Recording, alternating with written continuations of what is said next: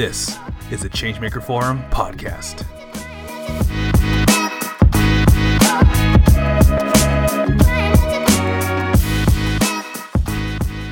Hello and welcome to episode number 13 of the Changemaker Forum podcast.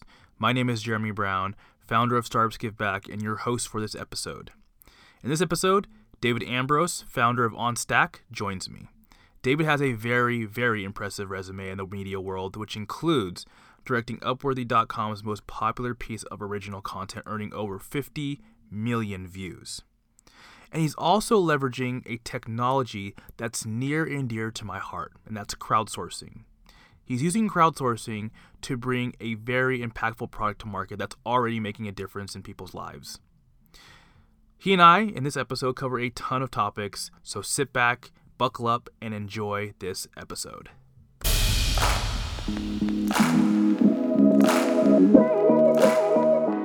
David, welcome to the show. Thank you, Jeremy. I appreciate you having me on. Uh, my pleasure.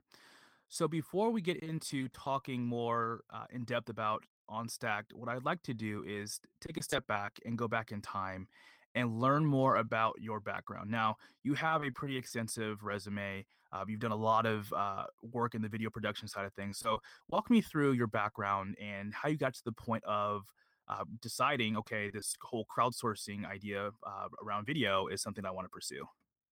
Sure. Um, I'm the uh, co-founder of um, Art Not War, which is a uh, media agency focusing on political video, uh, which was started in 2011. Our clients include many um, grassroots organizations, which over the years have been organizations like MoveOn.org, like Avaaz, like the ACLU. Um, our work would be, our, our video production and creative would be divided into several different categories. One, we would have, um, you know, videos of uh, celebrities explaining you why you should care about a certain um, policy. And other type of video would be more like your straightforward political ad or PSA. And then another type of video, which was always my favorite, which I called uh, real people ads. And these would be ads of that would be unscripted, that would be of the person who the actual policy affects, explaining why a decision to be made for or against this policy would um, have uh, impact on their lives. To me, these this type of media was always, um, you know, it's the most sincere, authentic, and effective. The organizations I worked for would often have, you know, large member um, lists, and from time to time, instead of us instead of art not war doing like traditional physical video production where you go fly to a location and set up cameras and conduct an interview and do an edit, they would ask people to send in videos. This is going back to like late 2011, early 2012. And people would send in videos to these organizations around, let's say, like why combating climate change is important to important to them, their family, their livelihoods. And the the organizations would then get thousands of videos, which could then be turned into um, uh, media uh, supporting their cause, kind of like you know different types of uh, persuasion ads. And it would be amazing. You would have, you know, send out an email blast, and all of a sudden get all of these like incredible stories you could never even think of, um, you know, from around the country, even around the world. And there's a lot of power in that. The tricky part about that is because of the sheer quantity, it still is can be, you know, difficult to deal with that amount of media. Right. Um, it all needs to be edited. It all it never came from one central source. It would come from, you know, it would come from YouTube or just like QuickTime movies via email, etc. And then all need to be cataloged, compiled, curated, um, you know, repackaged, rebranded, and then put out. And so, because of the uh, just amount of um, labor it would take, there was a cost. and you know only maybe best videos got to go out, but so many were powerful that could you know reach maybe you know smaller audiences would could just never see the light of day. And so this was one of the this was one of the uh, you know uh, inspirations for um, OnStack.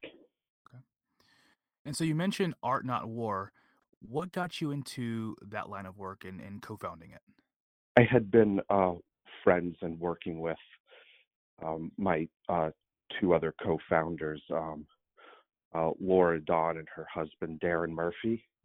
In 2006, Laura was the um, creative director, creative and cultural director for um, MoveOn.org, and she would hire me from time to time to make uh, media for them. Um, and throughout the years, we would make more and more. And this is going back to 2006, where barely, you know, online video was barely a thing. YouTube was barely a thing. Most of this was TV. Um, I, w- I had also been uh, producing um, and working on uh, uh, entertainment, indie film, and trying to develop television properties. Um, around 2011, I got a little tired of that of that business. It was very long um, turnaround times. Like to to produce a uh, film can maybe take years before you had the idea and before it could see the light of day.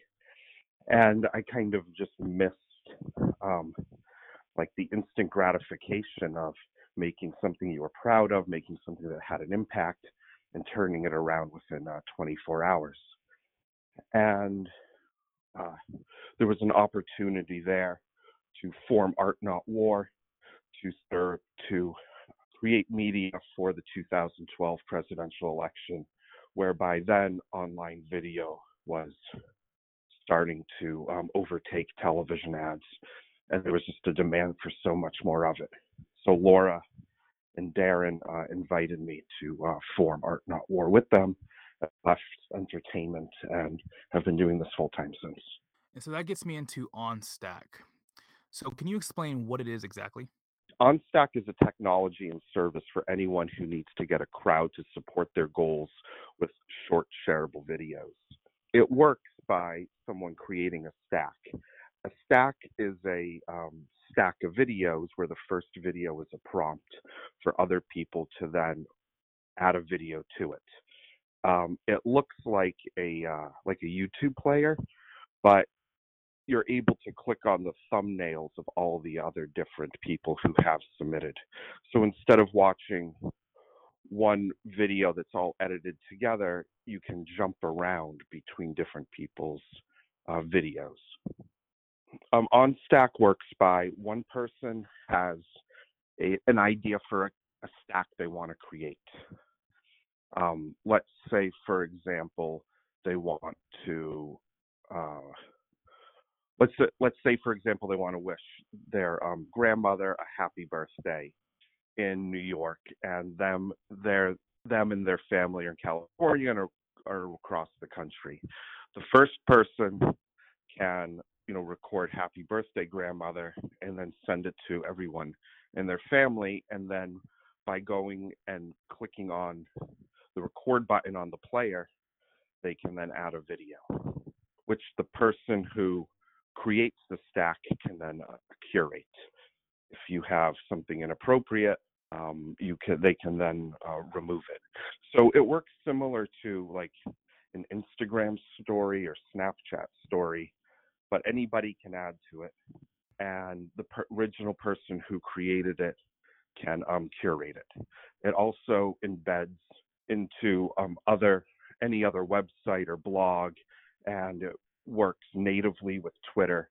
So within one tweet, you're able to watch all of the different videos um, consecutively and interact with the player.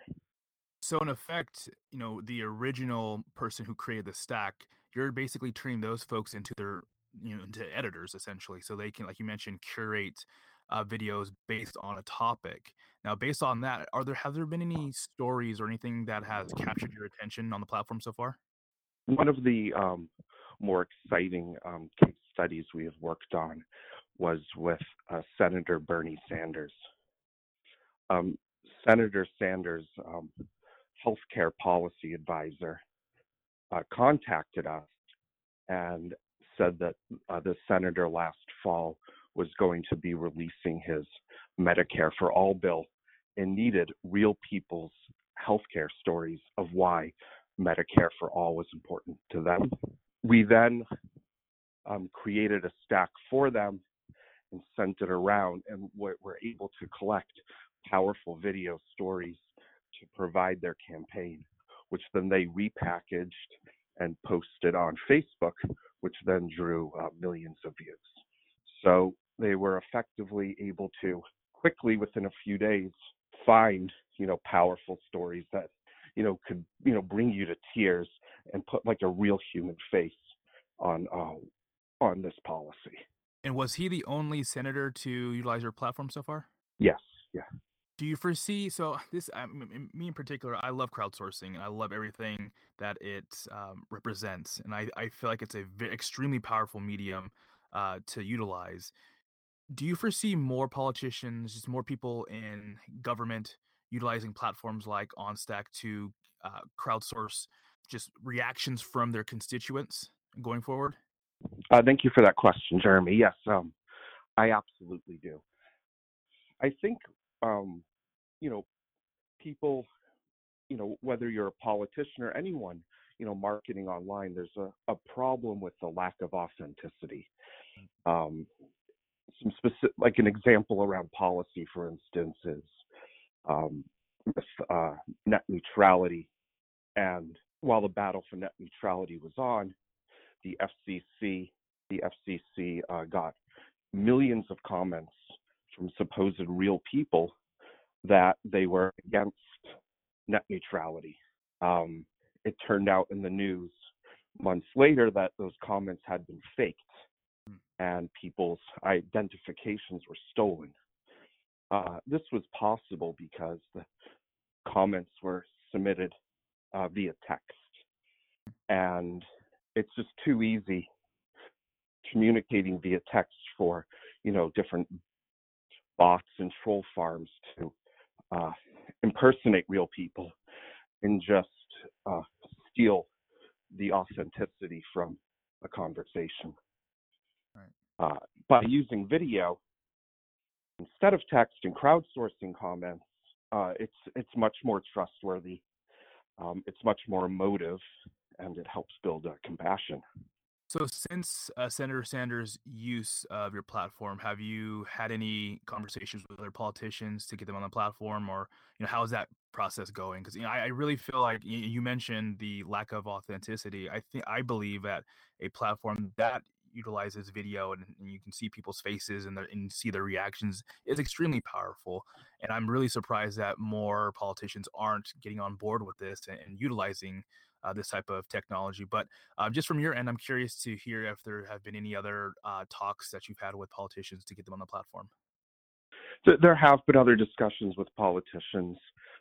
Political politics and political media, they are they can be uh, slow adopters when it comes to uh, technology their resources are usually limited, and they need um, lots of lots of proof and uh, data before um, they, they make their decisions. You know, they're still working their ways out of um, you know spending all of their budgets on legacy media. Uh, so I think that they will adopt. You know, and we will see that shortly. Um, OnStack did a new case study OnStack did a new case study around the latest midterm election where we got videos from Clark University in Atlanta of students saying why it's important for them to go out and vote. With the student organizer, they help other students collect videos using the OnStack platform of, you know, heartfelt reasons why uh, voting is important. We then um, helped them turn these into ads, which were then directly targeted back to Clark University in Atlanta, and the ads performed uh, incredibly well.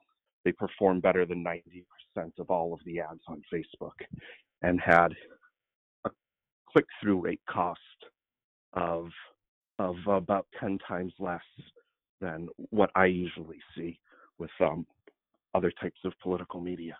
Oh wow, that's impressive. Because it was authentic, because it was own students' voices, own students' faces talking to other students. So ultimately, I mean, it's a, it's a could maybe be a little bit of a complicated concept, but it's very, very, very easy to implement, right. and it's and it's and it's low cost. So you... there's not much of a, a gamble in in um, in trying this versus maybe a traditional video production that can be much more costly. When did you launch OnStack? Uh, this latest version of OnStack um, was launched in 2017. So, what have you learned uh, from this whole process of launching OnStack, and even going back to uh, co-founding Art Not War? What are some lessons that you've learned building both organizations? You know, Art Not War and OnStack, although they're uh, similar business-wise, they're much, I guess, much different and much more different to me. Um, as a filmmaker, I really understand.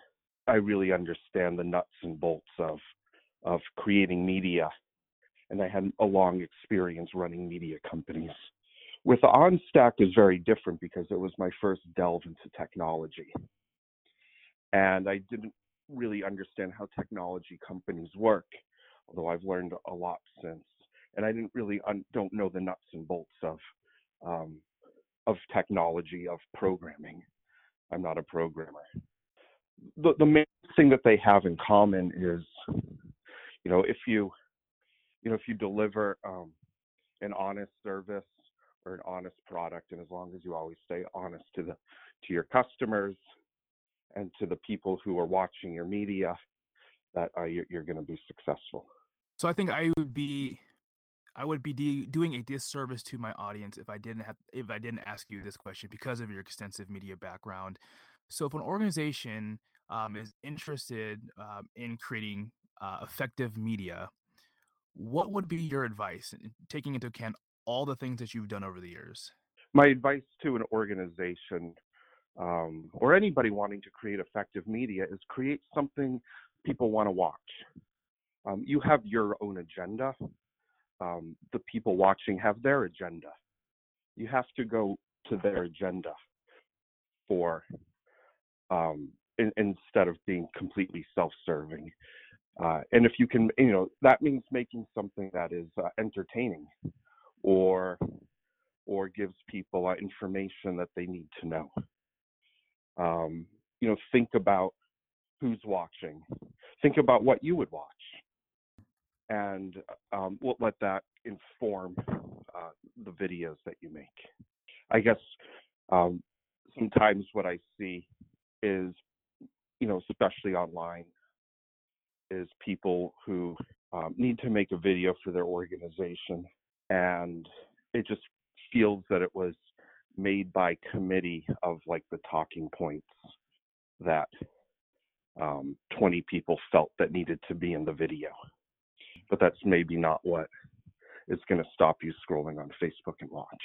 The most simple, effective media I see is uh, real people stories of people who the audience can relate to, something that feels authentic, um, something that you feel that like that could be me. Uh, as a bonus, um, you know, stories that you know stories where people are passionate always go uh, always go a lot further do you have any storytelling advice because uh, i was looking through your bio uh, you know getting uh, prepped for this call and you know, I, I saw that in 2015 you created upworthy's most popular piece original content it was the pay it forward pizza uh, campaign and uh, that received over 50 million views and you're talking about storytelling so i definitely have to pick your brain a little bit on the storytelling aspect of things you have any advice on that? Sure. I, I would say again, you know, make something that you would want to watch. Uh, I always, every story I create, I always give it a, a first act, a second act, and a third act. And you have to take people through, just like a movie, whether it's like a two and a half hour epic movie or two and a half minute Facebook video. There's a beginning, there's a middle, and end. there's characters, and there's conflict, and there's resolve. And by thinking of it that way, you'll create you can, you'll create an arc. Um, I recommend people who are interested in making media to, you know, uh, to read some like basic screenplay writing books like Save the Cats, where you'll just learn, you know, these sort of tried true uh, ways of crafting stories that that work for uh, most types of media. Perfect. Thank you for that.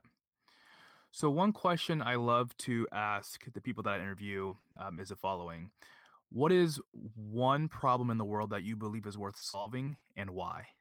Sure. Yeah. I mean, you know, the problem that I see that is worth solving is, um, you know, is a lack of authenticity online. Uh, you know, the internet it can be such a powerful place to unite the world. It, lately, it's being used as a as a place to divide us um, because of a lack of compassion for others, because of uh, because of people's profiles being manipulated. And I think that this is solvable using video. And by pushing people to video, um, we can, you know, we can use the internet for, um, you know, building strong communities. We can, you know, use the internet for showing, you know, how similar we are as a country or how similar we are as humanity versus, um, you know, creating divisiveness amongst us. Absolutely. So, what are you most proud of uh, thus far with your work with OnStack? The main thing I'm just most proud of, Jeremy, is that, you know, from um, having an idea to actually being able to make it um, and have people use it, that just makes me, you know, that makes me really happy and proud that, you know, someone who is not a technologist would never, you know, really thought about going into tech, um, you know, and jumping all of the hurdles of uh, bringing an idea like this to fruition and then seeing other people use it for for um, you know contributing you know positively to the world just makes me very proud. Definitely know where you're coming from. Same thing happened uh, with me with startups give back and some of the other thing, projects i've been working on. It's it's a a very exhilarating feeling uh, when you have an idea and you bring that idea to life and then you put it in the hands of somebody else and they actually use it and they love it and you know they give you that type of feedback. It's it's a very um, addicting feeling. Yeah it's it's the thing that keeps me going. You know you know if it works for a few or for a few people or then a few hundred people then you know as long as you can keep on exposing it to more and more hopefully it will uh, it'll catch on but at the end of the day, there's no regrets because I see what people are doing with it is uh, really positive. Exactly. And so you mentioned that you're not a, a technologist, uh, and you know I have I've talked to several people who are in the same boat. You know, they're not in the technology industry, they don't have a technology background, but they want to launch an app or want to launch some type of web service. Um, so you know, based on your own experience of launching OnStack, what have you learned in terms of of essentially leading a technology organization and in terms of you know launching the business and everything? Um, I'm still learning so much, and I guess you know the difference between you know everything I've done in the past and OnStack is like if something broke, I was able to fix it. And you know, with OnStack, it's frustrating because I'm not a I'm not a developer. I always need to be relying on others and not really un- fully understanding fully understanding how everything's how everything works under the hood uh, you know can be really discouraging at times. And if you're not a technologist and you're bootstrapping you're going to run in you're going to run into this. And you know my advice would be you know just keep on really looking for people that you connect with. Look for people who will not only you know do the work help you do the work but explain to you why and at the end of the day, you're going to have to be become, you know, a technologist yourself. So um, I guess just start learning as much as you can, and you'll feel more empowered when working on the project. Where did you find the technical talent to build OnStack? Uh, did you use a uh, you know third party website, or did you just have some connections uh, around your local area that you, you tapped into? It's really been a mixture of everything you can think of of you know first starting off and you know, wanting to build a prototype um, as inexpensively as possible, um, you know, using developers overseas, to working um, with uh, uh, people uh, locally um, in New York who are fantastic, but you know, um, are on the higher end of the uh, of the cost scale. Uh, lately, I've been actually um, uh, sourcing talent with um, uh, Codementor X, hmm. and they've been excellent. I definitely want to give them um, massive uh, props. They've really delivered me some just really super talented, very professional uh, people to work with who, um, you know, are flexible and uh, just highly specialized in exactly what you're looking for. So, for those who haven't heard of Codementor X, can you explain what they are or who they are? Yeah, I'll try to. So, Codementor is a, a website where if you're a if you're a developer um, who's learning or if you're seasoned, you can go there and hire a developer to teach you and like do a screen share and walk you through code and they charge or if you or you can be um, you know you can be that tutor and you can go on there after work and make some extra money by showing uh, you know showing younger um, less experienced developers you know um, how to how to fix uh, the, the, code they're working on. They launched a like a like a recruiting kind of um, agency called uh, Codementor X, where you tell them, you know, exactly what you're looking for, what your budget is, you know, how much you want to pay an hour, how many hours your project is, exactly what, you know, languages and skills you want the uh, person to have, uh, even like where in the world you might want them located, and then they come back to you, and w- with you know a short list of people you can then uh, interview, and the quality they have that I've experienced so far through a few hires is they're really, you know, senior level people from, you know, other um, who, who are, you know, usually already employed, you know, with uh, other um, tech firms, but are looking for, you know, you know, maybe an extra, you know, 10 or 20 hours a week. And and you know them just being seasoned pros makes it very easy to uh, to work with them. Yeah, I'll have to check them out. I haven't heard of them, so I'll definitely look into that uh, just for my own education purposes. Um, so you also mentioned um, that you have a more robust beta coming out soon. So uh, can you walk us through what you have uh, coming down the pipeline um, that you can talk publicly about? Sure. With the uh, new OnStack beta, I'm really excited about it.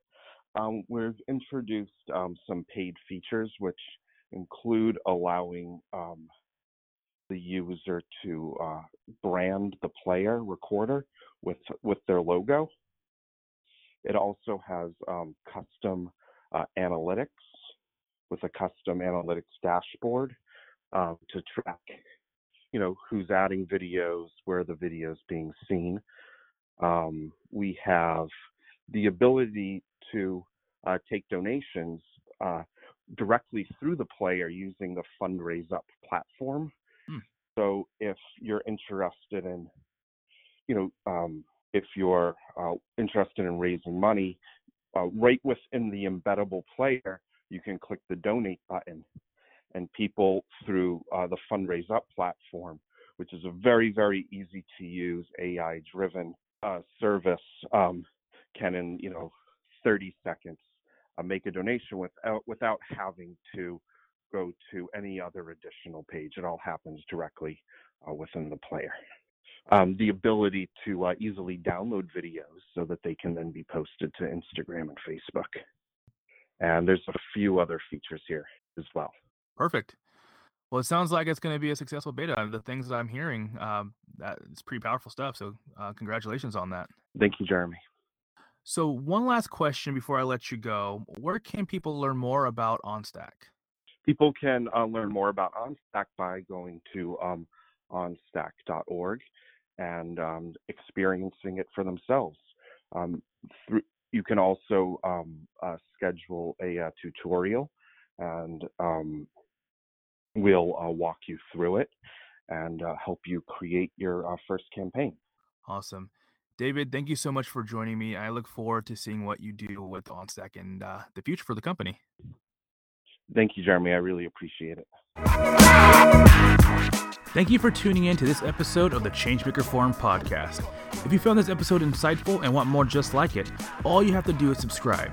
You can find the Changemaker Forum podcast on all major podcasting platforms, or you can subscribe by going to podcast.changemakerforum.com. With that being said, I'll see you on the next episode.